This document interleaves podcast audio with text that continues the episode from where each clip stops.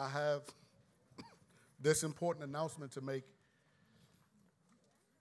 to our church members, and thank you if you're a guest. Before I make the announcement to them, I would like to welcome you. I assume we have quite a few guests here, first to see the babies get dedicated, but also maybe to support your friend or family member that's becoming a member of Solid Rock Church, which will happen after the message. But if you are someone who would like to, find out more about what's going on here at Solid Rock Church, you can go to your app store on your phone, on your device, regardless of which platform you have, and you can go to the go look up the Church Center, download that. You will see that there is, you'll have to key in Solid Rock Church. And once you do that, you'll be connected to us, and you'll be able to see some of the announcements and things that are going on here at Solid Rock Church. It'll also allow you to connect with us, I think, on our live stream and on our website, solidrockchurch.net. There is a way to connect with us so that we can follow up with you and talk about next steps of whatever our relationship will be thereafter. But this is the announcement that I have for our church. Today we're going to finish Romans.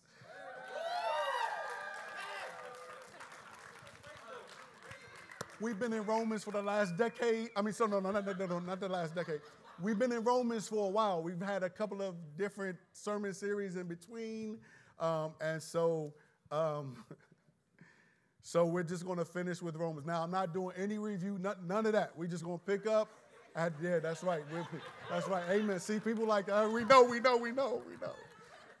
Romans is right. So we're just going to pick up at chapter 16, and we have verses 25 through 27, which read as follows from the Christian Standard Bible.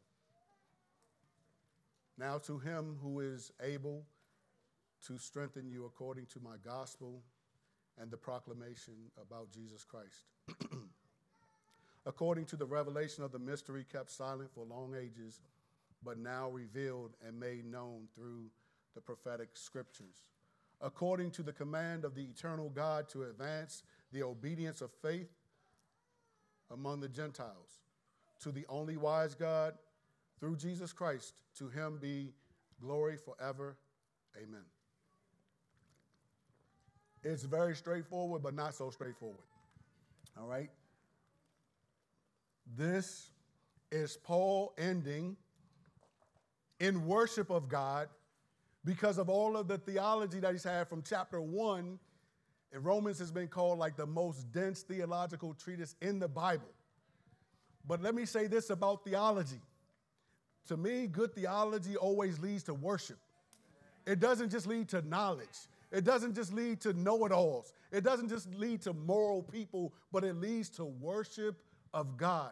And so Paul, after having this dense theological treatise that he goes through, a history of the gospel, from the Jews to the Gentiles, seeing the glory of God. There have been times within this book where he's had to stop and he's had to worship God like right where he is. And so here he has to end basically by saying, to him who is able to strengthen you. Well, who is he? Well, you have to go to verse 27 to see who he is. He's the only wise God. To him be glory forever. That's basically what Paul is saying. To the only wise God be glory forever. But he says more than that. He says more than that. After we pray, we're going to look at some of that in more detail. Let's pray. Father, thank you for this day, what you have made, and thank you for the ability and the privilege and the access to worship and praise your name. Thank you for showing us enough of who you are that we will be in awe of you. Father, where awe is lacking, I pray that you would please instill it. Lord, I pray that you do what only you can do. Only you can speak to people's hearts. Only you can cause your word to linger in people's minds. And so, Lord, we ask you that you would please do that. Would you please lift our gaze from wherever it is to a more accurate view of you And in doing so, would you instill an awe in us that worships you, that praises you, that enjoys you, that lives life with you, that reflects you in this world, and that looks forward to being in your presence in the next. Father, we ask you that I would decrease and that you would increase. We pray that you would please lead and guide me through that which I intend to say to that which I need to say, Lord. I pray that you would allow us all to leave in the spirit of worship. In Jesus' name, amen. So Paul is not satisfied with, okay, in the previous verses in the chapter, the first 24 verses, Paul gives honor to whom honor is due as far as those who have labored with him in the gospel, right? He mentions people by name. He's very specific.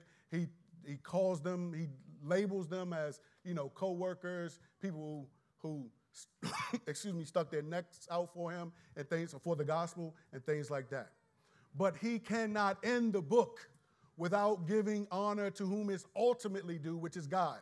And so he says to him, now, since we said everything about everyone else, now that we've acknowledged everyone else, now that we've given credit where credit is due, now since we've given honor to whom honor is due, this section starts with the word now. So after having done all of that, now we're going to focus our attention on one. And that one, as we said, is the only wise God. So we're going to talk about, to get through this passage, we're going to talk about who that is, who the only wise God is. We're going to talk about what the who he is and basically what he does. We've already made the case, hopefully. We don't need to belabor it, but we do want to emphasize it, especially in this day and age in which everyone is a theologian. Everyone is critiquing everyone else's interpretation, their application, what they believe, who they are. So everyone is a celebrity pastor on one level, right? Because everyone's scrutinizing, right? We have more access to preachers than we've ever had because of social media, because of technology, because of YouTube. We have access. The access is there. We should be Bereans, and we should scrutinize. But our scrutiny doesn't always have to be public, right? Our scrutiny can be personal, right? We should look for people who rightly divide the word of truth. And if they aren't, then we shouldn't keep listening to them, regardless of how good they sound, right? Because people can talk, but that's not, everybody can talk, right? Everyone can talk, right? But it doesn't mean that just because something sounds good that it is good. And we're going to talk a little bit about that, especially as it relates to people who stand in God's pulpit and speak, right? But all of us do not have to. If I weren't behind here, I wouldn't probably be telling you unless we were in a conversation about doctrine. But I don't see it as my job to judge him, her, them, because of what they're saying about God, except for within certain confines. Because God will straighten it all out. Amen. He will straighten it all out. Believe you me, he will. But we live in an age where everybody wants to be the expert. And I have this thing with me that's where I just know about myself that sometimes having a little bit of information is worse than having no information at all. That comes especially when it comes to directions, especially in an area that's changing, like D.C. is changing. Yeah. So I went past Nationals Park last month or the month before. No, it was in last month, July. No, it was the beginning of this month. Yes. So I went by, mind you, my wife used to work down in this was years ago, but down off of South Capitol Street in that area. So Nationals Park is off of South Capitol as well. So the hotel we were staying in, this is when Pastor Kurt and I were on the retreat, is right off of South Capitol. So I started driving back the way I know to go. If you're familiar with like where Bowling Air Force Base is, where Barry Farms used to be, that area. So I'm driving from near the Capitol in that direction, coming towards Maryland. And I get to this space where I used to come like every morning. And I pass Nationals Park, and then I see this bridge. This bridge that looks like it's from a whole nother city. And I'm like, am I lost? Like, like where am I? Didn't I just come from? And it's like, it changed. In that instance for me, and I tried to do it right quick, but I couldn't. I couldn't get my GPS on because I thought I knew where I was going, and I ended up knowing where I was going, but I got disoriented because so much had changed because I didn't have all of the information. I had like a little bit of information. Some of us, I know I'm not talking about Solid Rock Church people, but some people have enough information that they think they know what's going on, and they really don't. They're confident, like me driving, and then they don't really know. James tells us everyone should not strive to be teachers. Yep. But when people have this thing in their hand, they feel like they have the power, right? And so they feel like they're experts even if they aren't, right? And that is a dangerous thing. Because unless your theological views are coming out in the way that God ordains, there is a way that theology and information about God should come forth, right? You remember James and John. Excuse me. Yes, thank you. Where they want to bring down fire because people aren't receiving Jesus, and Jesus says, "Hey, you don't even know what spirit you're of right now." That's not what you're supposed to be doing. That's not what I'm doing right now. Surely judgment is coming, but judgment is not coming right now. That's not what I'm about right now. I'm drawing people to me. I'm reconciling people. I'm not giving them the recompense yet. So let us watch how we embrace and digest theology, because theology should lead to worship, and worship should flavor everything about how we talk about the Lord to other people. So we're talking about who? According to the passage, we're talking about the only wise God. Now, I just want to say that in talking about the only wise God, let's just remember, or let's just show you this. 1 Corinthians 8, verses 4 through 6. The only wise God is who we're talking about.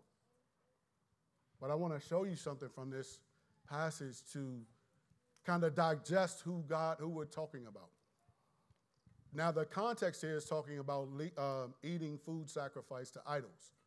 And basically, Paul is saying, like, hey, you know what, there's nothing wrong with eating food sacrificed to idols, though that was something that people were conscientious of. So he says in verse 4, about eating food sacrificed to idols, then we know that an idol is nothing in the world, and that there is no God but one.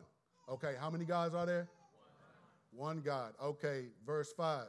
For even if there are so-called gods, whether in heaven or on earth, as there are many gods and many lords. What does that mean? Yeah. So there's one God, but then in the next verse he says, "For even if there are so-called gods, whether in heaven or on earth, as there are many gods and many lords." So what he's saying there is that there are deities, right? If we look at Ephesians 6, we see that we're not wrestling against flesh and blood, right? We see that there's like this whole organized, we'll just say demonic chain of command, right? Those demons can do things that we cannot do, right? They can. They may, to some people, even seem like they are gods, right? If you go back to like pagan worship and all of that stuff, that people do certain things and things will happen. We should not deny that.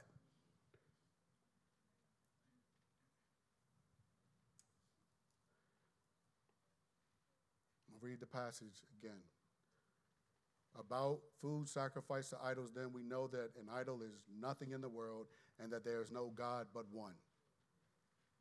For even if there are so-called gods, whether in heaven or on earth, as there are many gods and many lords.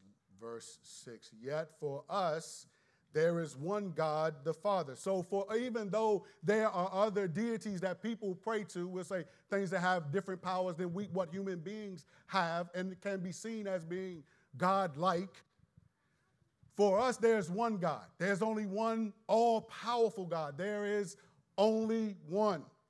If you've ever, I don't know if people might not like the sci-fi reference here, but there used to be this old sci-fi movie called Highlander. And in Highlander, there could only be one, right?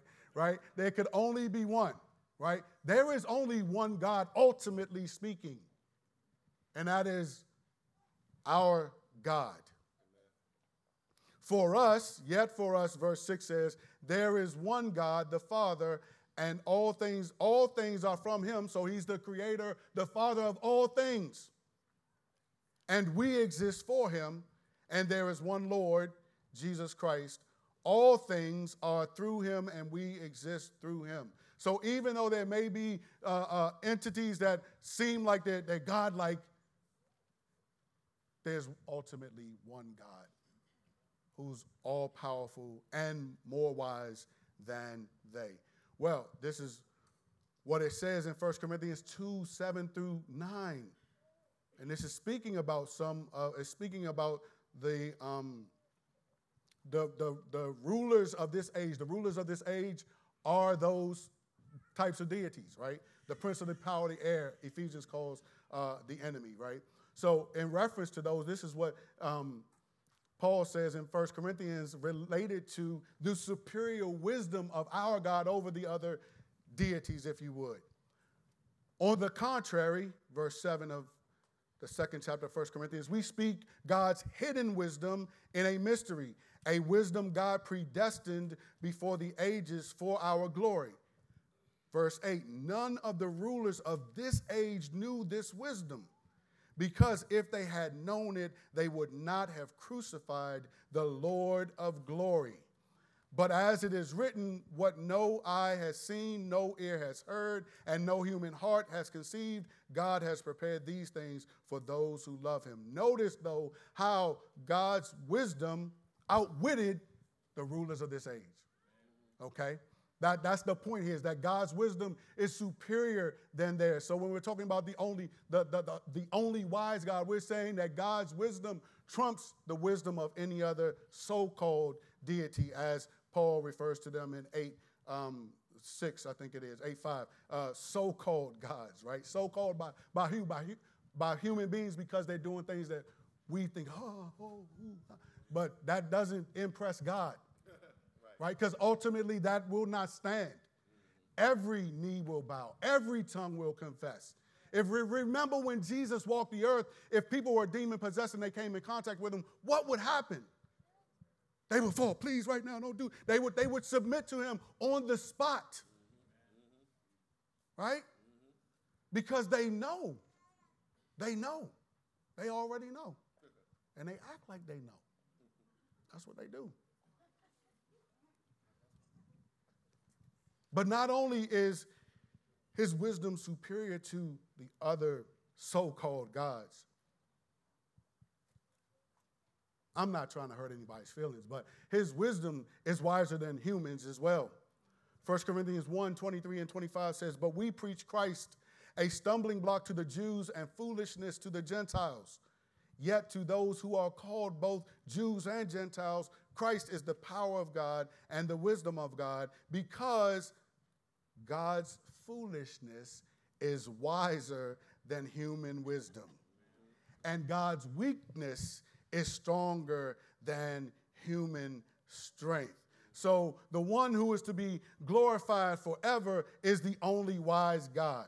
There's more that could be said, but we definitely need to move on. The one that we're talking about, who is the only wise God, he is the one, we'll go back up to the beginning of our text in Romans 16. Now to him who is able to strengthen you according to my gospel, and then it goes on. But first of all, I would like to say this. Not only is God wise, but he's able. He's able. I don't know what your past entails. I don't know what happened with you last night. I barely remember what happened with me. It was a busy day yesterday. I kid you not. It was boom, boom, boom, boom, boom, boom, boom. It was so busy I didn't even journal about it. I just thought about it. I was just like, man, wow, this happened. Man, that's good. All right, let me finish playing this Madden game right quick, because that was my way of just coming down a little bit, right? It was that kind of day. And it comes with the territory, so I part of me loves it, right? But just to describe a little bit, just to bring you in. Part of our back-to-school blast included 4 people winning $250 checks to just offset the cost of going back to school. The first person I met here was a person who won. His brother's from the Congo. He was a refugee in Uganda for 8 years. He told me that since he had been in Uganda so long, the U.S. was like, hey, if you've been in Uganda that long, you can come over to the U.S. So he and his family are recently here. I think he said he had 4 children. He didn't have transportation, so he walked here from, if you know where Parkview Gardens is, that's where he lives, which is near like the parkway. So he walked here. I offered to give him a ride back home. He was like, no, he'll walk. And I was like, good, brother, you don't want to get like me. Just go ahead and like take your walk, right? So he did, but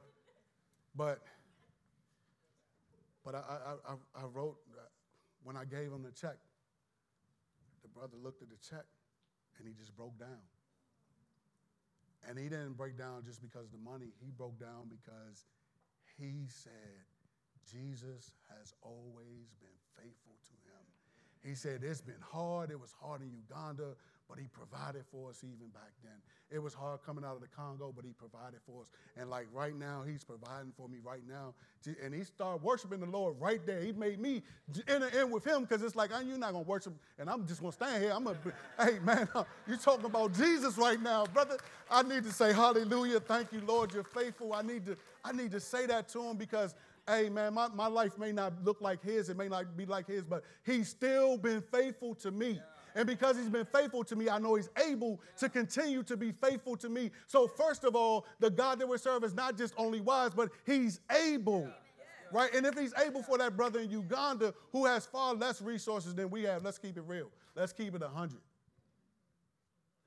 But the Lord made a way for him, not just to come over here, but then like at the right time for this check to be given to him and for him to say, this is going to help me get things for school that my children didn't have. And they came to the back-to-school blast and got some supplies, right? And so thank God for that. But then, like, maybe within the hour, I encountered a member who got a bad report. And they just said a sentence to me, and then they started crying. And there was nothing I could do except to comfort. There were no words that were adequate. There was just my thought that, Lord, even though it wasn't these particular words, but right now, like I know God is able. The situation mentioned is a hard situation. It's not going to be rectified in the way that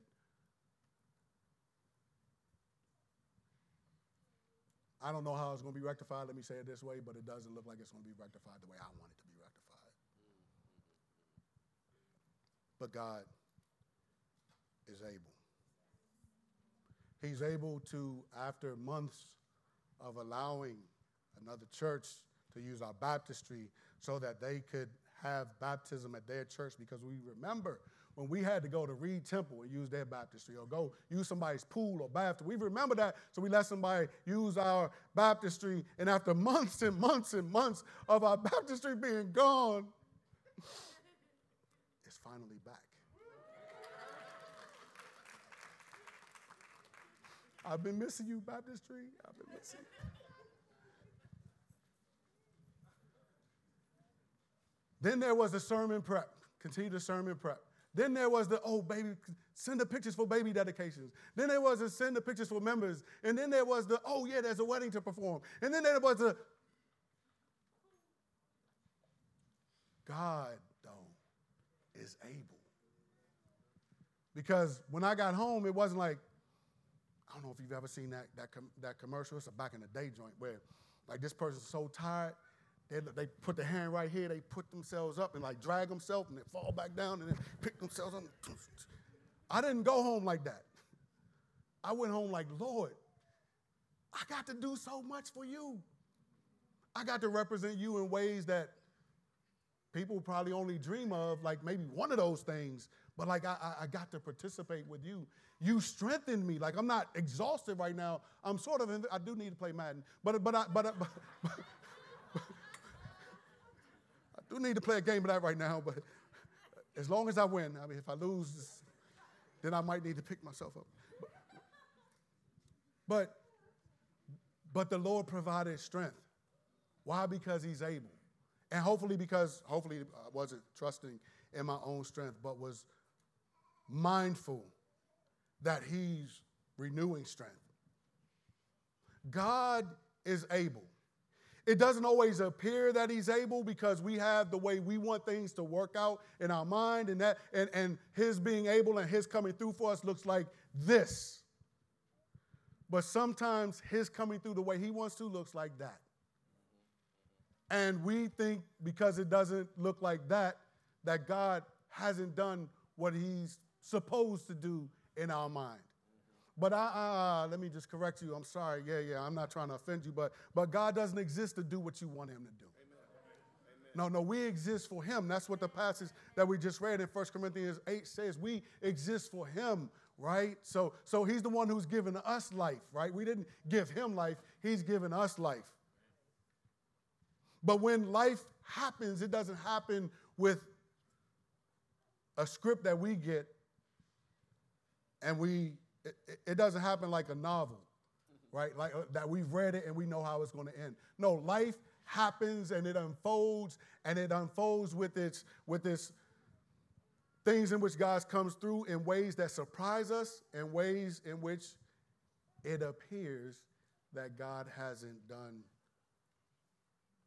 anything to show that he's able. But because we've seen God come through for us, because we've seen it in the past, we know that he will come through again. We know that he is able. We know what his capability is. And I love this, and we've heard messages on this, but I just want to remind you of something. See, I don't have to tell you something new. I just want to reinforce what's true.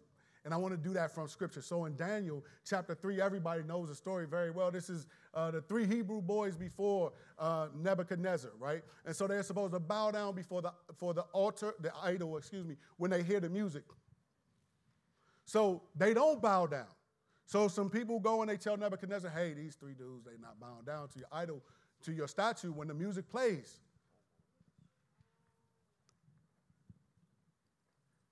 Verse 14 says, Nebuchadnezzar asked them, Shadrach, Meshach, and Abednego, is it true that you don't serve my gods or worship the golden statue I have set up? Now, if you are ready, when you hear the sound of the horn, flute, zither, lyre, harp, drum, and every kind of music, fall down and worship the statue I made. But if you don't worship it, you will immediately be thrown into a furnace of blazing fire, and who is the God that can rescue you from my power? That's when you're supposed to say, Lord, thank you so much that they're challenging you right now. They didn't stop making it about me and made it about you. Thank you so much. Shadrach, Meshach, and Abednego, verse 16, replied to the king Nebuchadnezzar, we don't need, these brothers gangster, we don't need to give you an answer to this question. If the God we serve exists, then he can rescue us from the furnace of blazing fire, and he can rescue us from the power of you, the king.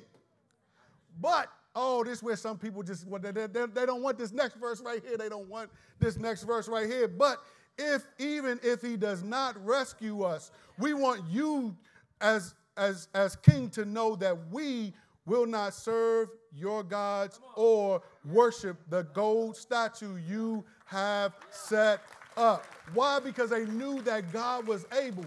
So even though they had to go into the furnace, they weren't even scared. Remember, he was so mad, Nebuchadnezzar, that when they made the statement they made, he was like, man, nah, these brothers, they're going to learn today. Hey, heat that joint up 7 times more than what it is right now. And the dudes that threw them in, they burned up, just throwing them in. And so they burn up. Mind you, just think about how this had to be for Nebuchadnezzar. They burn up from throwing them in. Then he looks in the furnace and like there's 4 people walking around. And he's like, hey, how many people did we throw into the furnace? Wasn't it 3 of them? Yes, my Lord, it was 3. Why do I see a 4th one with the 3? They walking around, and the 4th one looks like the Son of God. He had some good eyes because it was. It was him. But what, how is this even possible for God to show up and show out like this? What if Shadrach, Meshach, and Abednego had not thought that God was able? What if they were like, you know what, man? Ain't nobody trying to get burned up today. I don't really mean it in my heart, man. I'm just bow down, bow down. I hate Nebuchadnezzar, but I'm bowing down. But they were like, no. They understood, they knew that God was able. And whether he chose to deliver them or not in the way that they defined deliverance, it did not matter to them because they believed that God is able. My friends, we serve the same God that Shadrach, Meshach, and Abednego served. Nothing has changed about him. The Bible lets us know even about Jesus Christ, his son, that he's the same yesterday, today, and forevermore. He is the same. He is all powerful. Now, our definitions may look a little different. See, because he strengthens us according to the gospel is what Paul said. Now, we would like to be strengthened in all manner of other ways. We want to be strengthened through our education. We want to be strengthened through money. We want to be strengthened through status. We want to be strengthened through our home. We want to be strengthened through the car we drive. We want to be strengthened in all these ways that horizontally look like, hey, that person, whatever, they got it going on right there. Look at that right there. But how many people know that you can have all of those things and still be so empty inside and still just be so destined for just failure, as God defines failure? That's why for us, for God's people, the main thing we need to be strengthened in is the gospel. And so that's what Paul says is that yes, God is able. He's able to strengthen you. If you came in here weak this morning, that's okay. See, God's strength is made perfect in weakness is what the scripture tells us. And so we don't have to be strong all the time. Sometimes we have to be like Shadrach, Meshach, and Abednego and be like, we don't know what's going to happen right now. But we believe that God will see us through. We believe that God is not only able, but we believe that even if it doesn't look like what you think it should look like, he is going to bring me through. He's going to bring me out. And I'll be my last will be better than my first because of him. See, the reason that we need the gospel is because we need to see ourselves how God sees us. We can have all of those horizontal things and not have God. And you know what that means? It really means you have nothing. And then if we have God and we don't have all of those things, it means we have everything. I wonder if we had the brother in here who got the check, if he were testifying right now. We asked him, hey, tell us, if we just, of course we would never do this, but hey, man, just tell us about just list out all of your possessions. I would imagine that his possessions are far less than what most of us have. And his status right now, I can't speak to his status, but I would imagine that even just by virtue of having lived in the United States for how long you have, having been born here, that, you know what, you probably have more status than he, or are more aware of the things you have access to as a citizen than he knows of as a refugee. But he has Jesus. And he said that Jesus came through for him. And he said that Jesus has always provided, even in the difficulty. Some of us don't want difficulty. Yeah. But I'm going to tell you this about difficulty. In his book, Transforming Grace, Jerry Bridges tells a story that I love, so you may have heard it before, but there are enough new people here that I know everybody has it, so I'm just going to share it. There's this kind of caterpillar that turns into a specific moth. He mentioned a specific species of caterpillar and moth. And he talked about how the moth, when it's transforming, the caterpillar, when it's transforming into a moth, like the struggle is just real hard for it to get out of its cocoon. And so a human being would see the struggle and, you know, would have pity on the caterpillar as it's changing into the moth. And so some people have freed the moth who hasn't gone through the entire process, freed it from the cocoon prematurely. And in doing that, what was meant for help was actually something that crippled the moth, because its muscles that help it to fly needed to be developed through the difficulty and the struggle of getting out of that cocoon. And some of us, we don't know God's plan for us, right? The process, we don't always know. We're not given a step A, you do that. That doesn't happen. Just life comes and difficulties come, and we have to struggle. We have to, like, learn how to pray through things, right? We have to learn how to have joy through difficulties, right? That's not just something that people just automatically do, right? That's not just, but difficulty will drive you to your knees. Difficulty will help you to see that, you know what, that which I was trusting in is not as important as I thought it was. And I still have joy. Wow, Lord, I do. Thank you. Yes, you learn that when difficulty comes. And it's only through going through those things that you that who you are in Christ, it manifests itself.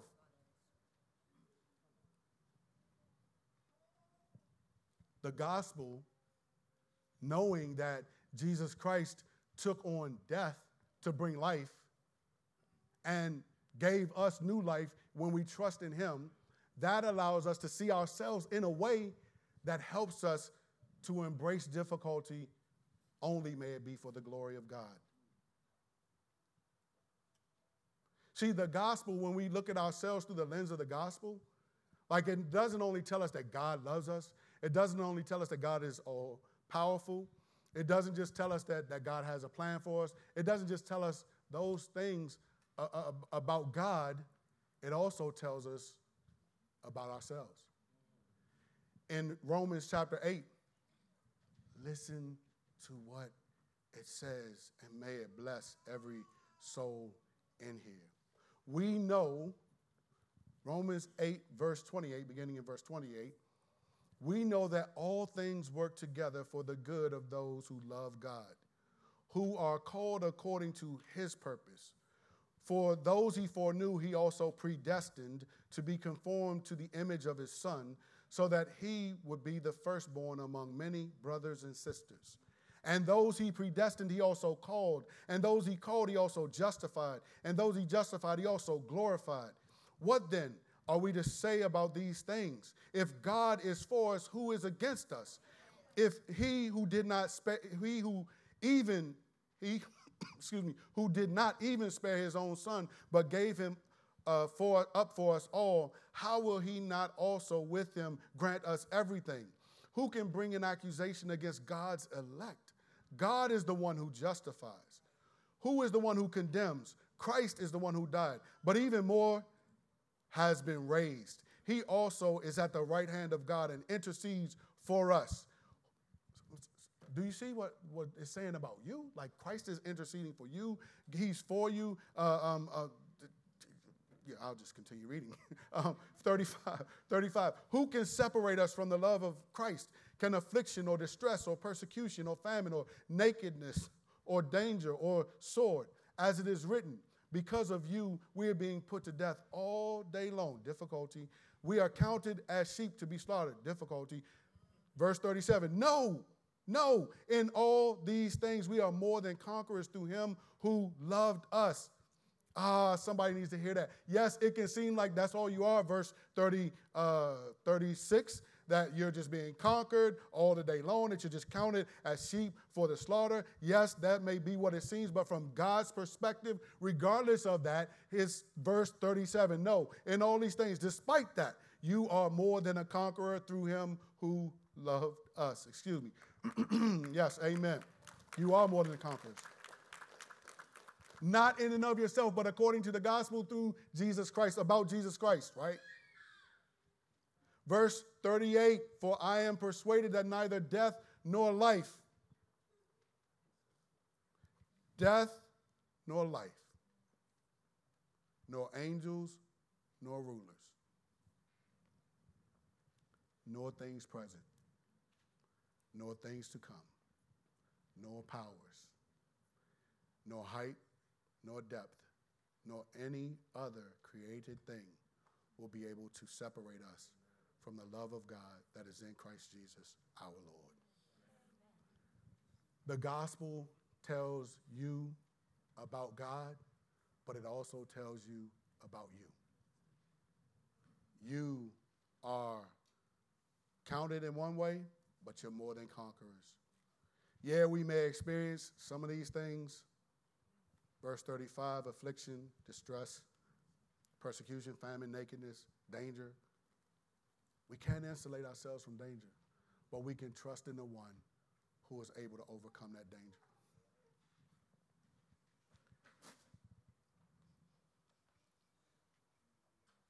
The one who is able to overcome the danger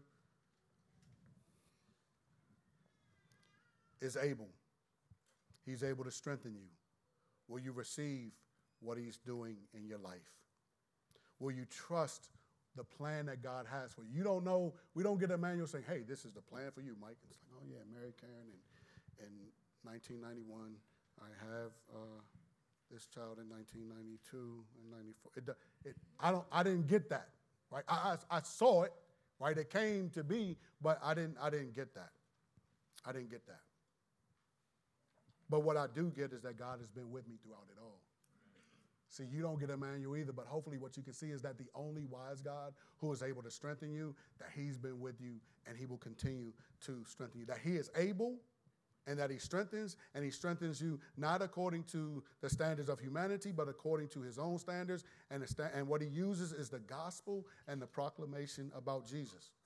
Now, time does not allow me to just unpack according to the revelation of the mystery kept silent for long ages, but now revealed and made known through the prophetic scriptures, according to the command of the eternal God to advance the obedience of faith among the Gentiles. Just say this: we already know, we've seen in chapter 11 of Romans that God's plan included the Gentiles, and that most of us in here are Gentiles, and that came to be manifested because Jesus Christ died on the cross for our sins. And so suffice it to say that this revelation, especially coming from Paul, remember, who was persecuting those who were preaching in the name of Jesus, his eyes are open and he sees that, man, you know what? God is allowing the Gentiles to come and be his people, because what matters is not the biological stance of a person, but with what their heart position is to God. And it's not just their heart position, it's that Jesus Christ died on the cross for their sins so that God could accept what Jesus did on their behalf and not look at them as who they are apart from Jesus Christ. That is critical, because twice Jesus is named in these three verses. So now to him who is able to strengthen you according to my gospel and the proclamation about Jesus Christ. And then we'll skip down to 27. To the only wise God through Jesus Christ, to him be glory forever. So Jesus is the linchpin that unlocks the reality that the Gentiles can enter into relationship with God without being afraid. Despite anything we've done, despite who we are, where we come from, when Jesus comes on the scene and we accept him, we are a new creation, as 2 Corinthians 5:17 lets us know. That if any man, any person, any human being believes in Jesus, that old things are passed away and all things have become new. See, that's what allows us, we just read in Romans 8, how if God did not spare his own son, how would he keep anything from us, right? We read that. I'm paraphrasing it a bit, but that's what we read. So Jesus is the key for us. And so this ability to even give God glory, it would be impossible if it weren't for Jesus. Remember, even in the 1 Corinthians 8 passage that we read, it says there's one God, the Father, and then there's one Lord, Jesus Christ, right? Everything for us comes through Jesus. Without Jesus, there's no church. There's no Solid Rock Church. There's no, the brother from Uganda, he's not, no, there's none of that. Without Jesus, we would all be, as one of my grandsons would say, crispy. We would all just be looking forward to hell. That's all we'd be looking forward to. Yep, yeah, because the ultimate end, the ultimate issue is that before God, he wouldn't be able to accept us based on his own rules. But Jesus came and flipped all of that around so that those who respond to God through Jesus Christ, that God accepts them because they're in Jesus Christ. So our worship, while God is free to do whatever he wants to do, according to what the Bible says and what we know clearly,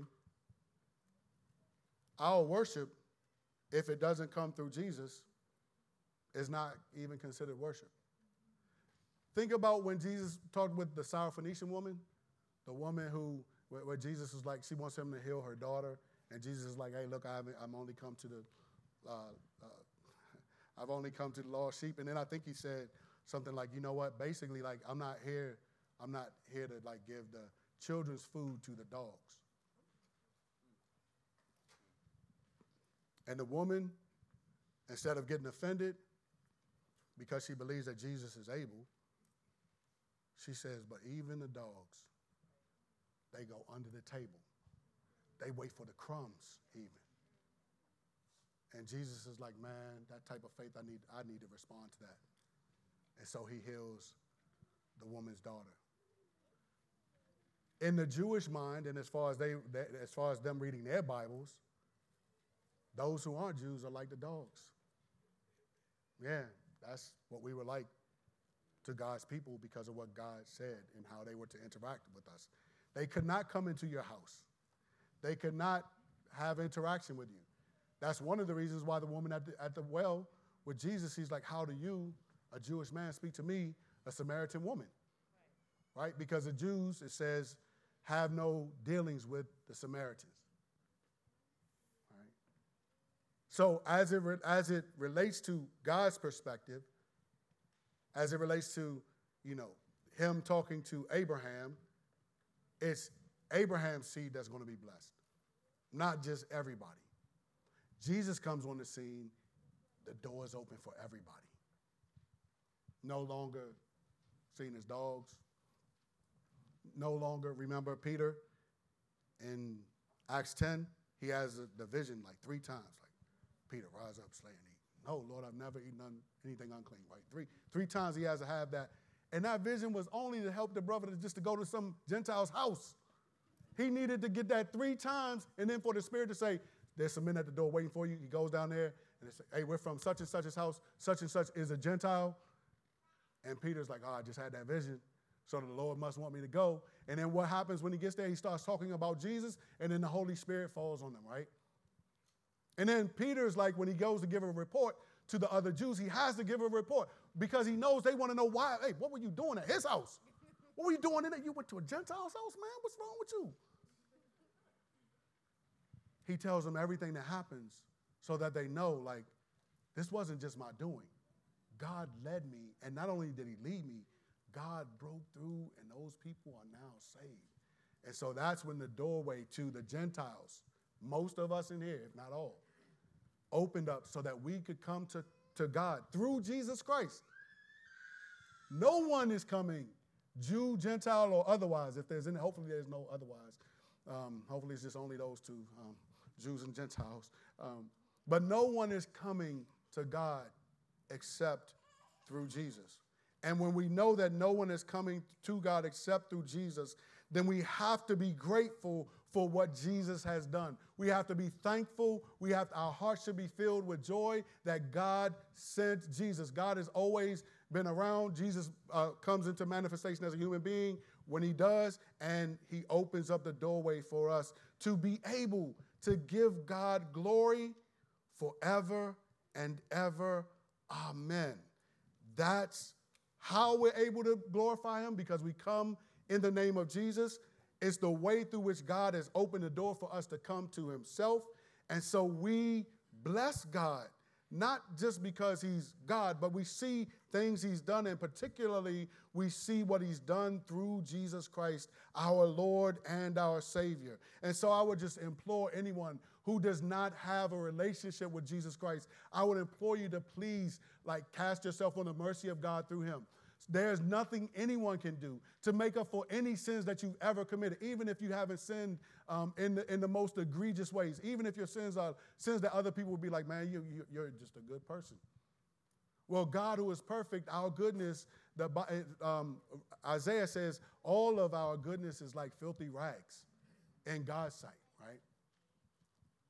In God's sight, all of our goodness. It may not be like that to me when I look at you, but to God, who's perfect. See, I'm not perfect. You're not perfect. Your estimation is fine horizontally, but it's not fine vertically. No, Jesus Christ positions us so that if we cast ourselves on the mercy of God through him, that he will treat us as if we never sinned. As if we never sinned. If you came in here to see a baby dedication, you came in here to support someone who's becoming a member, hey, I'm glad you're here. I am. I'm glad you're here. Thank you for being here. But it would be irresponsible to not present Jesus and to let you know the great invitation that he offers you, not just for right now, but for eternal life through him. And so it's not very difficult. You don't have to. A lot of people like to try to get themselves together before they come to the Lord. There's no way you can do that. That's impossible. But you can surrender yourself to Christ right now. And you can say, I'm willing. I don't have the manual. We've mentioned that a few times. We don't have the manual, but I'm willing to follow you where you take me. I'm willing to trust you. I'm willing to remember that you're able. I'm willing to receive the strength that you provide, because I know that your strength will be enough. And so this morning, if you've not yet placed your faith in Jesus Christ, God's Son, the only Lord of the only God, the one true God, all-wise God, all that's necessary is to acknowledge that Jesus is Lord, that God raised him from the dead. And your commitment should be that, you know what, I'm just going to do what you tell me to do. However you instruct me, I'm going to follow you. And you learn those things by going to a church. So you should go to a Bible-believing, Bible-teaching church so that you can learn what God's word has to say to you. So commit yourself to him in your own words. Acknowledge who he is. Repent of your sins. Mention some things. All of us have stuff we know, like our pet sins, things we used to do on the regular or do on the regular. Confess those to him. Forsake those for him. And tell him that you're willing to follow him wherever he takes you. And then trust him for the process. That's what it means to follow Christ. So when we're talking about giving glory to God, remember that basically this passage is saying give glory to the only wise God forever and ever. Worship him. Use your life to worship him. That can only happen through Jesus. And thank God that he's given us Jesus to bring us to himself, to bring you and me to himself. Paul has to end this theological masterpiece with praise and worship of God, because he understands the chronology of what's unfolded to bring even him to the point where on the road to Damascus he encounters the risen Jesus and he submits to God's plan through Jesus for his life. He's told people how that's unfolded. He's told them where they stand with God, and no one stands before God without Jesus. And so we know that as the church, we embrace that. And therefore, we also ought to worship God for Jesus Christ as well. So what we're going to do, in light of knowing what Jesus has done for us, we're going to take communion right now, because we've talked about his sacrifice for us, the accomplishment. And so we just want to go ahead and not belabor anything, but go ahead and take the wafer.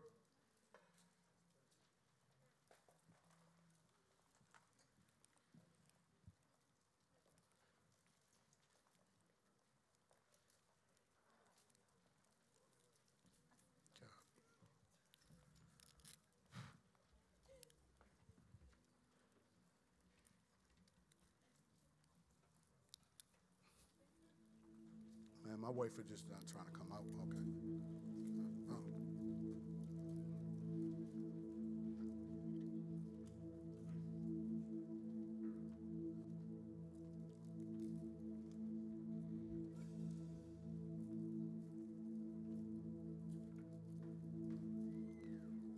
The wafer represents the body of Christ, which was sacrificed for us.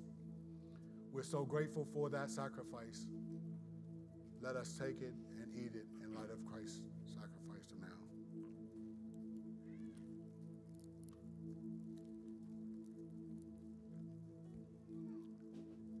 And the juice represents the blood of Jesus.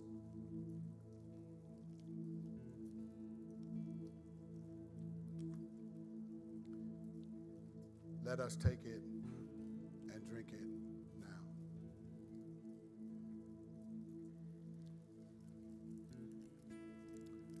Ever since Jesus died on the cross, he's been, as Acts says, adding people to the church daily.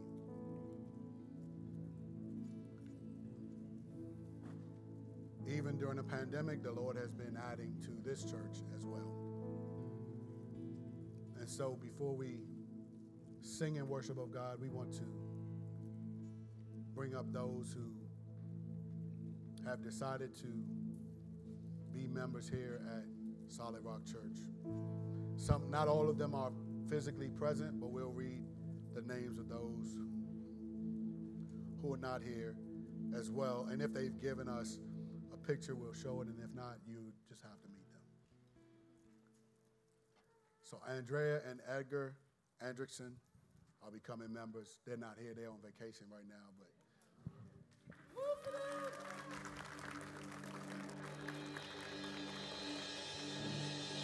Katherine Ayala,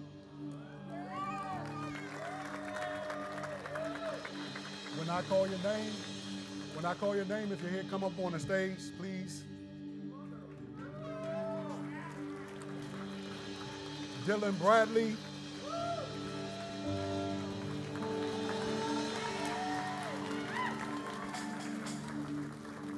Jesus Durant,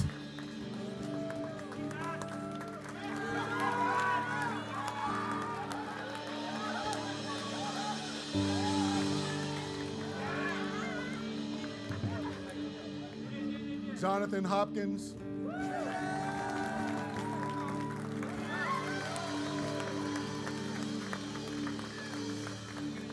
Kawanna Gilbert,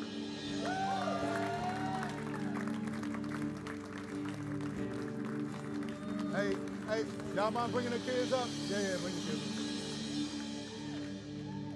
up. Joe and Caitlin Gordonis.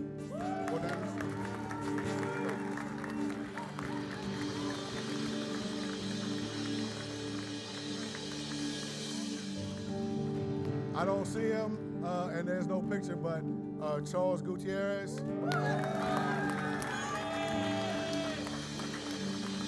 Javier Lazo,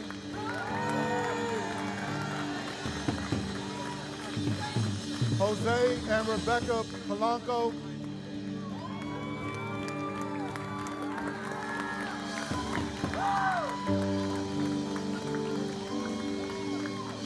Alma and Adele Fresno,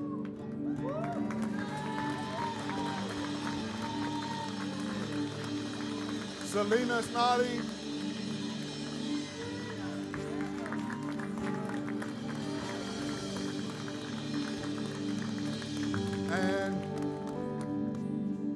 Willis and Kanika Willis, who I do not see right now.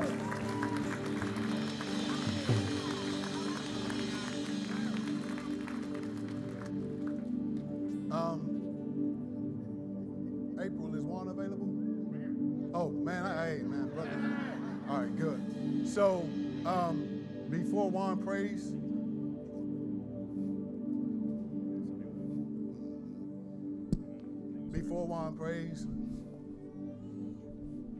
I just want to, I do this during weddings and I do this during this time. Y'all sure y'all want to be members?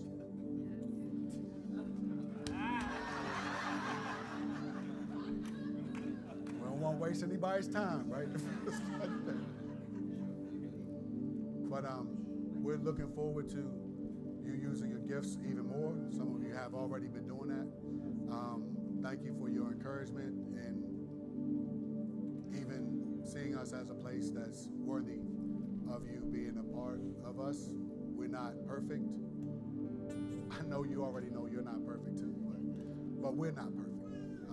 And so we want to acknowledge that, and we want to just thank God for you. So I've asked Juan Cruz, who's a member of our leadership team, to lead us in praying for you before we sing a couple of songs to close out. We thank God for you, so we wanted you to be part of the worship and something that we are glorifying the only wise God for. We thank God for each one of you and look forward to getting to know you more and serving Him alongside you.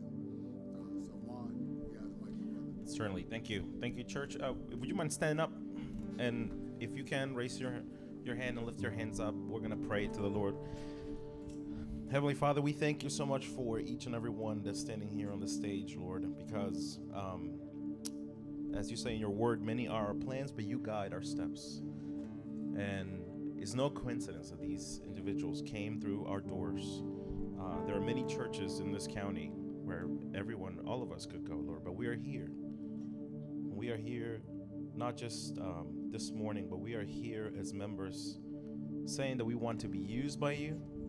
Want to belong and love and exhort one another to love and good works as your word commands us, Lord. So I thank you for the decision that you've implanted in each and every one of our brothers and sisters who are here, because although it came from them, it also came from your spirit.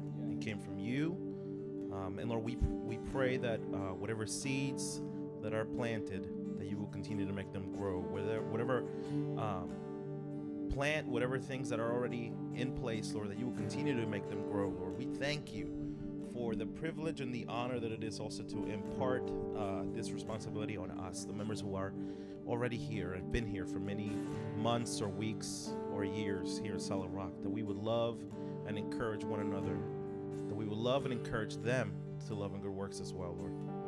So God, thank you. Thank you for also our time together, the fact that we get to acknowledge this, Lord, because we get to clap not just for them, Lord, but we get to clap for you, Lord. We get to thank you because you're adding on to our numbers. But more important than just the Solid Rock Church is you're adding on to your kingdom. You're adding on people, laborers, whether here or somewhere else, Lord. We'll continue to multiply and spread your word, spread your gospel, be used by you, be changed by you, God. And thank you that even as we are used by you, we're also changed. And so I pray that our new members, Lord, will also be changed for being here in this church. Change to be more and more like you, Lord. So we thank you and we pray that you would continue to do this work in our midst. We ask you all these things in Jesus' name. Amen, amen, and amen. Let's worship.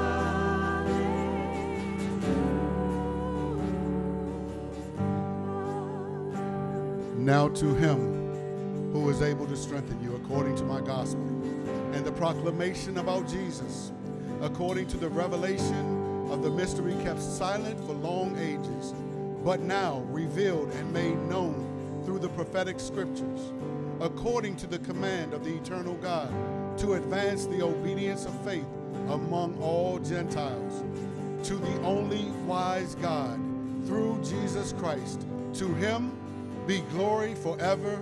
Amen, amen, and amen. God bless you and have a wonderful day.